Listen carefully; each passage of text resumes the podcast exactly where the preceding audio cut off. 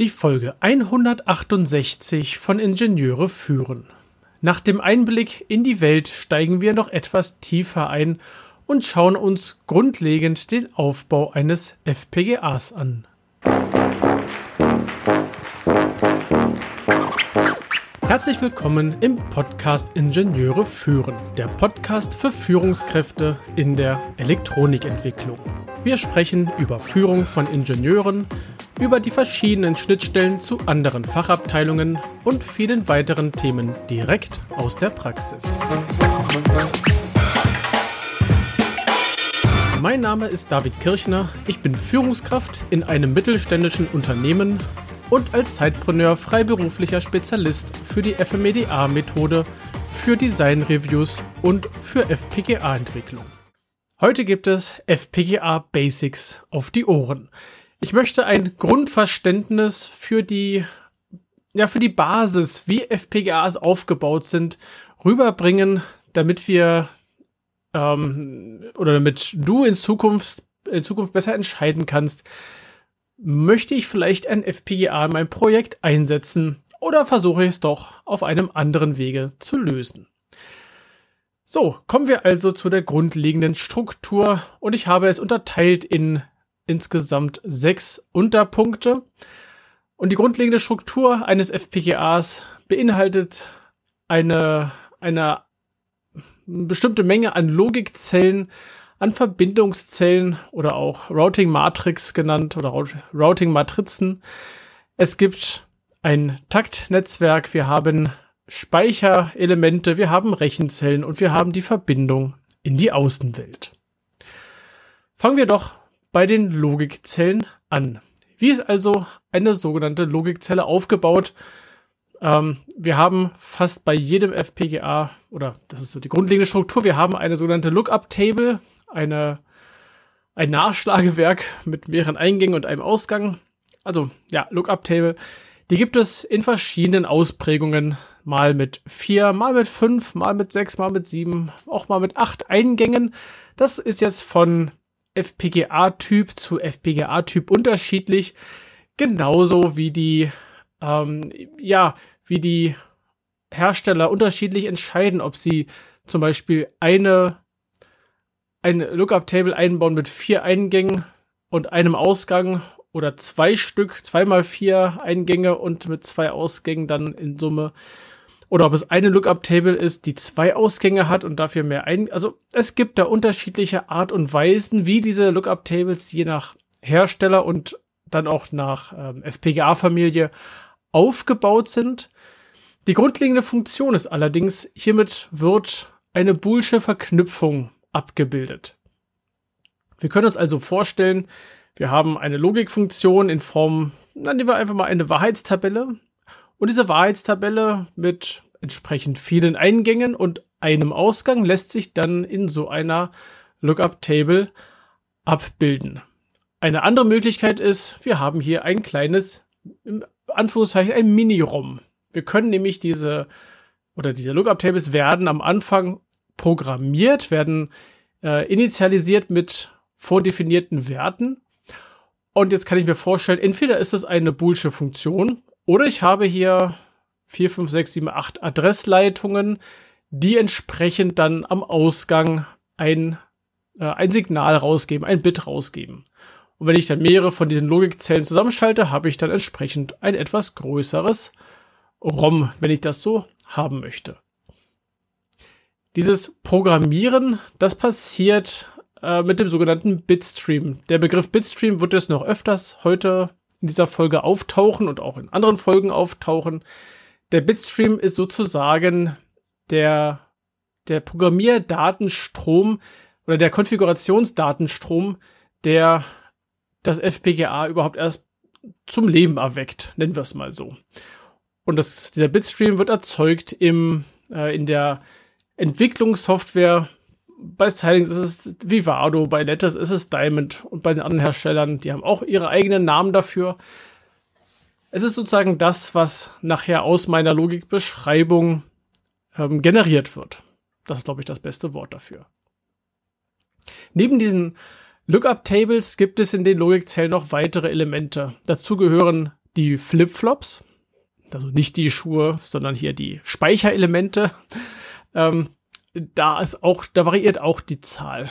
Irgendwo zwischen 1 und 4 Flip-Flops pro Logikzelle werden vorgehalten, sind auch schon teilweise vorverbunden mit der, mit der Lookup-Table.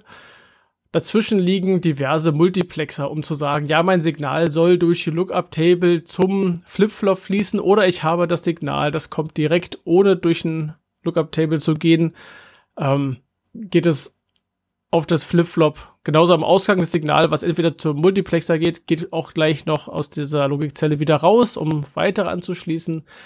Es gibt eine, meistens eine äh, Carry-Logic, die dafür da ist, um äh, ja, ähm, ähm, Übertragsbits, also Carry-Bits zu übertragen, bei Zählern, bei Addierwerken und so weiter.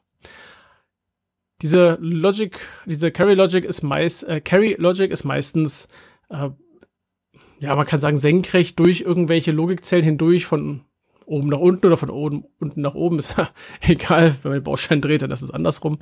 Ähm, meistens senkrecht verbunden und waagerecht ist dann der äh, Signalfluss. Also sozusagen eine, eine Verbindung, die einmal quer durch solche mehrere Logikzellen hindurchlaufen kann.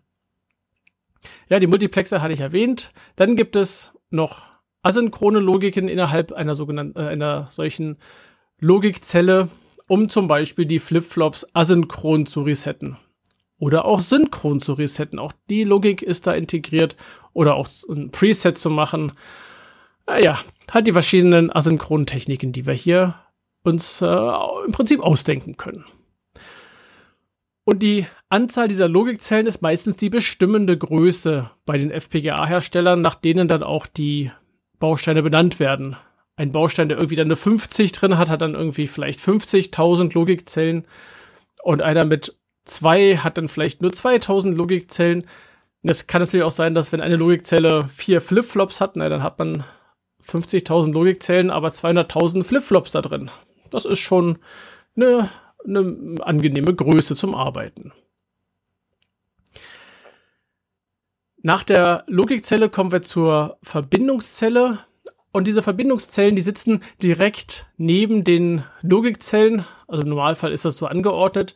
Und hier sind alle Leitungen, die in die Logikzelle hineinlaufen, aber auch alle Leitungen, die aus der Logikzelle herauskommen, an diese Verbindungszelle angeschlossen.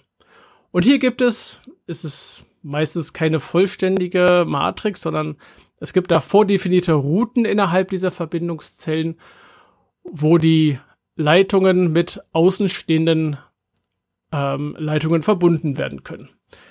Im FPGA haben wir also zwischen diesen ganzen ähm, Logikzellen Verbindungszellen, die wieder untereinander mit, also miteinander verbunden sind. Diese ganzen Verbindungszellen sind wieder miteinander verbunden und so kann ich halt von einer Logikzelle, von einem Flipflop zum nächsten Flipflop eine Route aufbauen.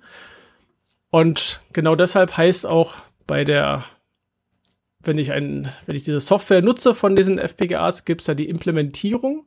Und innerhalb der Implementierung gibt es das Place and Route. Und Place heißt, ich platziere meine, zum Beispiel meine Logikfunktion, meine Flipflops innerhalb dieses, dieser ganzen Zellen, die sich da äh, ergeben. Und das Routing ist dann die Verbindung, also das Herstellen dieser Verbindungen zwischen diesen Elementen. Und die Software muss halt dafür sorgen, dass die Elemente dort platziert sind, wo sie dann auch miteinander verbunden werden können. Nicht jede beliebige Route ist möglich. Es sind meistens bestimmte Wege vorhanden, um halt irgendwelche äh, Flip-Flop-Ketten zu bilden oder um Flip-Flops mit anderen Lookup-Table zu verbinden. Eine hundertprozentige Flexibilität kann auch rein technisch nicht, nicht gewährleistet werden. Es gibt auch noch spezialisierte Wege, unter anderem halt für die, für die Taktsignale, da kommen wir gleich noch dazu.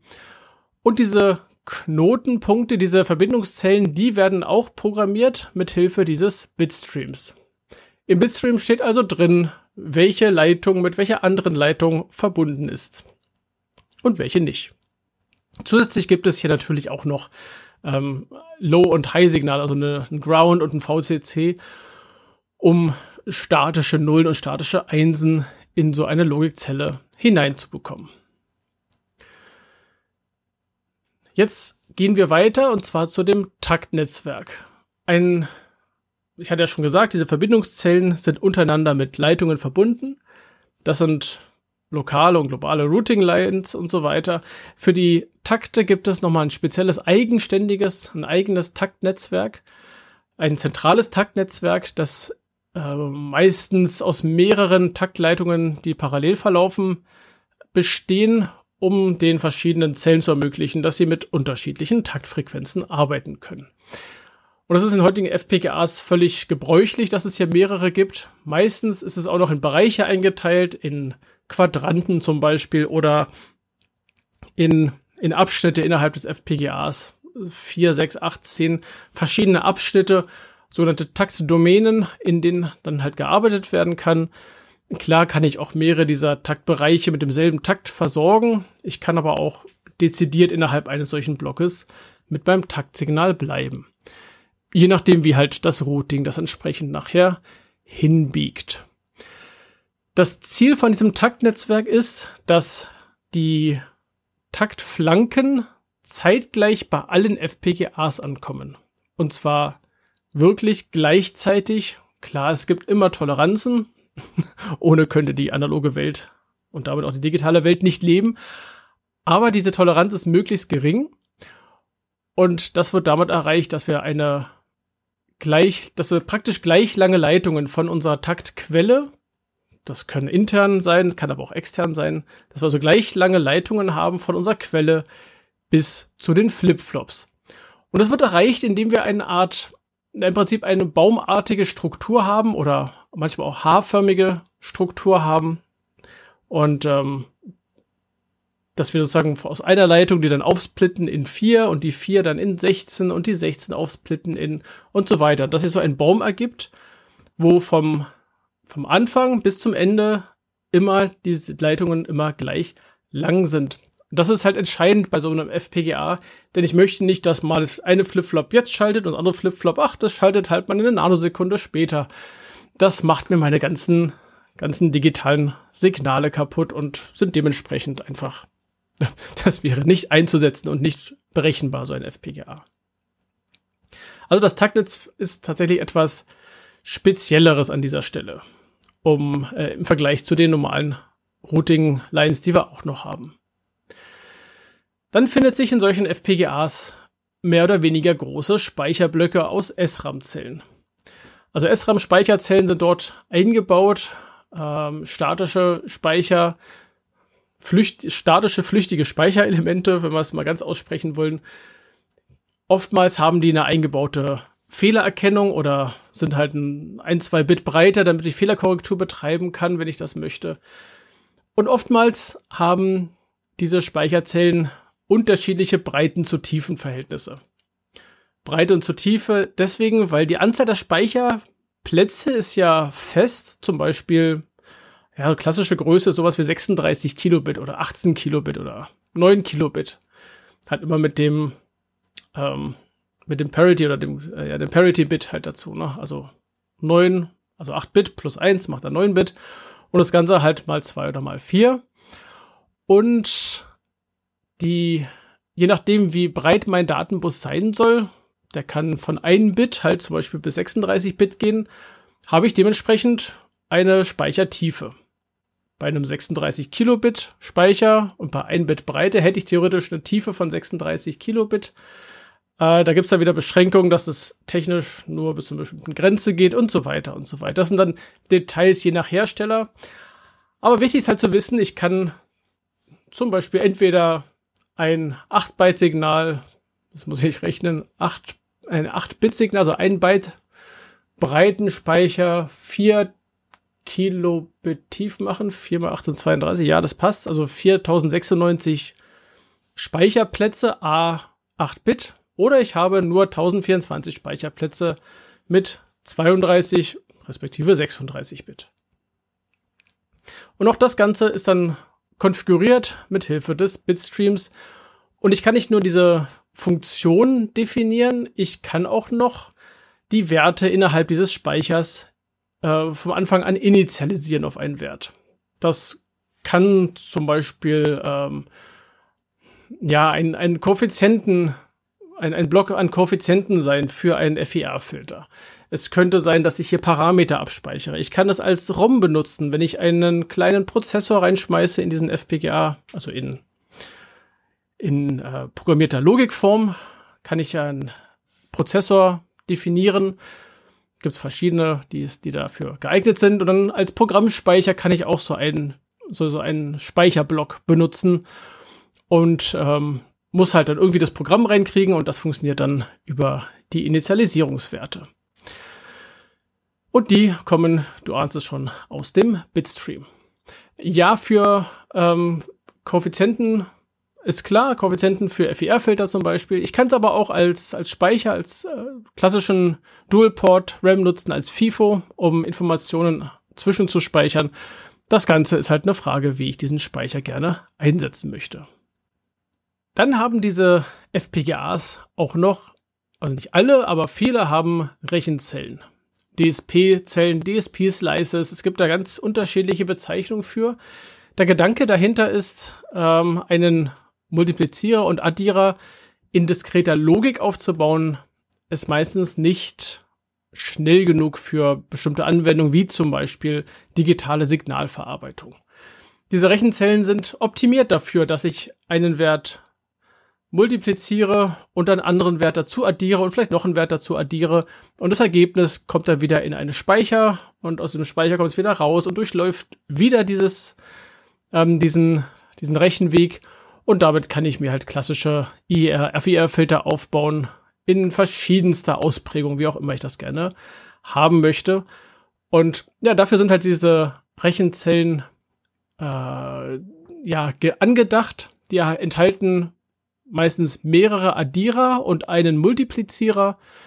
Selten enthalten sie mehrere Multiplizierer. Ich kann ja einfach mehrere Rechenzellen zusammenschalten, wenn ich mehr als, was haben die klassisch, 18-Bit oder 32-Bit oder ähnliches zusammen multiplizieren möchte.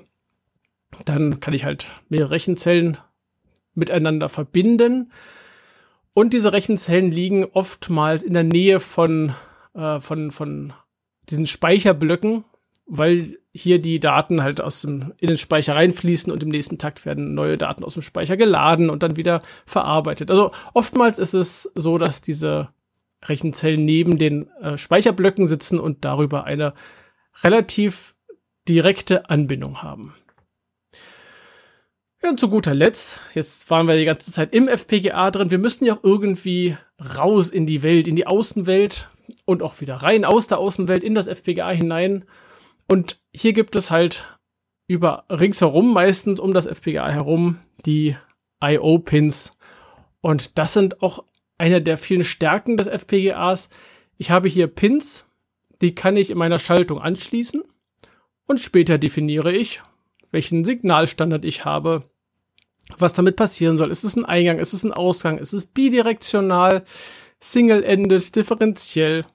Es gibt da so viele Konfigurationsmöglichkeiten, dass es äh, perfekt ist, ein FPGA, wenn zum Beispiel Pins frei sind, einfach auf den Steckverbinder zu führen und später kann ich den dann entsprechend ja, anderweitig nutzen. Sei es nun für differenzielle Übertragung, Highspeed-Übertragung oder Single-Ended oder was auch immer man damit machen möchte.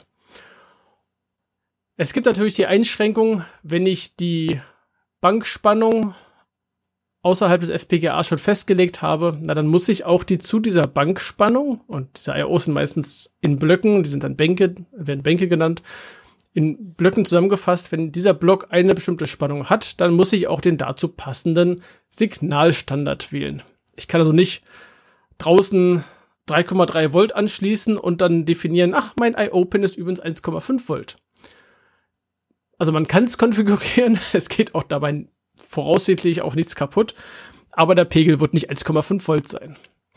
Also hier muss schon die, die Konfiguration zu der zu der Schaltung nachher passen. Wenn es so ist, dass ich noch nicht weiß, welche Bankspannung ich später haben möchte, habe ich zwei Wege. Ich kann einen eigenständigen Spannungsregler anschließen, über dessen Feedback widerständig die Spannung konfigurieren kann. Oder ich habe mehrere Spannungen zur Verfügung und arbeite mit, mit Jumpern oder mit Lötbrücken. Auch hier wieder aufpassen, wenn bei der Lötbrücke dann beide mehrere Brücken bestückt wurden, dann, ähm, ja, dann hast du ein Problem, weil dann schließt du deine Versorgungsspannung kurz.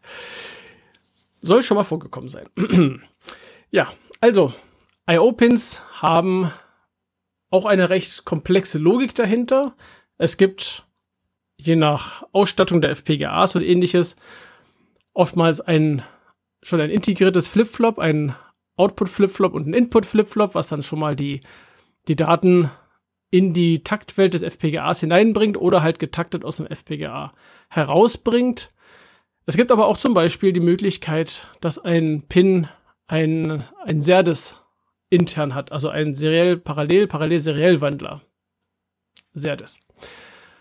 Bedeutet, ich kann intern Paralleldaten anlegen und die dann in einer entsprechenden höheren Geschwindigkeit über den einzelnen Pin heraustakten. Andersrum kann ich seriellen Datenstrom empfangen und parallel intern weiterverarbeiten. Und bei bestimmten FPGAs auch schon in den, in den normalen Mittelklasse FPGAs mittlerweile, finden sich diese, diese SERDES-Blöcke für jeden I.O.-Pin.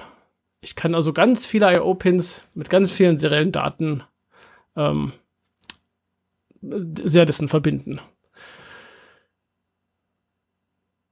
So, und das war's im Groben. Was hatten wir gehabt? Wir hatten die Logikzellen, entsprechend große Anzahl, je größer das FPGA ist, also das bestimmt die Größe Parallel dazu muss auch die Anzahl der Verbindungszellen wachsen. Wir haben Taktnetzwerke, die global, aber auch lokal wirken können. Es gibt auch übrigens Taktnetzwerke, je nach FPGA-Hersteller, die dann nur bei den IO-Pins sitzen, weil da für den SERDES eine höhere Geschwindigkeit gebraucht wird und dann wird dann halt da der Takt lokal verteilt. Ach, bei Takten fällt mir auf, ich habe ganz äh, vergessen zu sagen, ähm, es gibt auch noch meistens irgendwelche Taktgeneratoren innerhalb des FPGAs. Aber ich glaube, das schieben wir einfach auf die nächste Folge. Denn in der nächsten Woche möchte ich auf ein paar Spezialitäten in diesen FPGAs eingehen. Es gibt ja nicht nur diese klassischen Elemente, die ich jetzt hier, von denen ich jetzt hier gerade gesprochen habe. Es gibt eine ganze Menge spezielle Funktionen und lass dich überraschen, in der nächsten Woche geht's an dieser Stelle weiter. Und ich hoffe, diese Folge hat dir gefallen und du hast jetzt ein, ein besseres Verständnis, was eigentlich in so einem FPGA alles los ist. Du kannst mir gerne Feedback schicken, sei es per Mail oder sei es per LinkedIn. Da kannst du dich auch gerne mit mir verbinden. Und falls du mit Freundinnen oder Freunden über so ein Thema wie FPGAs oder über Führungskräfte sprichst, na dann erzähl ihnen doch einfach mal von meinem Podcast. Und falls du bei Apple Podcast vorbeikommst, freue ich mich über eine Rezension und über eine Bewertung gerne mit 5 Sternen. Mein Newsletter sowie weitere Informationen findest du in den Show Notes unter ib-dck.de slash if168. Das war die heutige Folge des Podcasts Ingenieure führen. Ich danke dir ganz herzlich fürs Zuhören. Nutze das Wissen und die Tipps, um deinen Arbeitsalltag zu vereinfachen und zu verbessern. So sage ich Tschüss und auf Wiederhören. Bis zum nächsten Mal. Dein David Kirchner.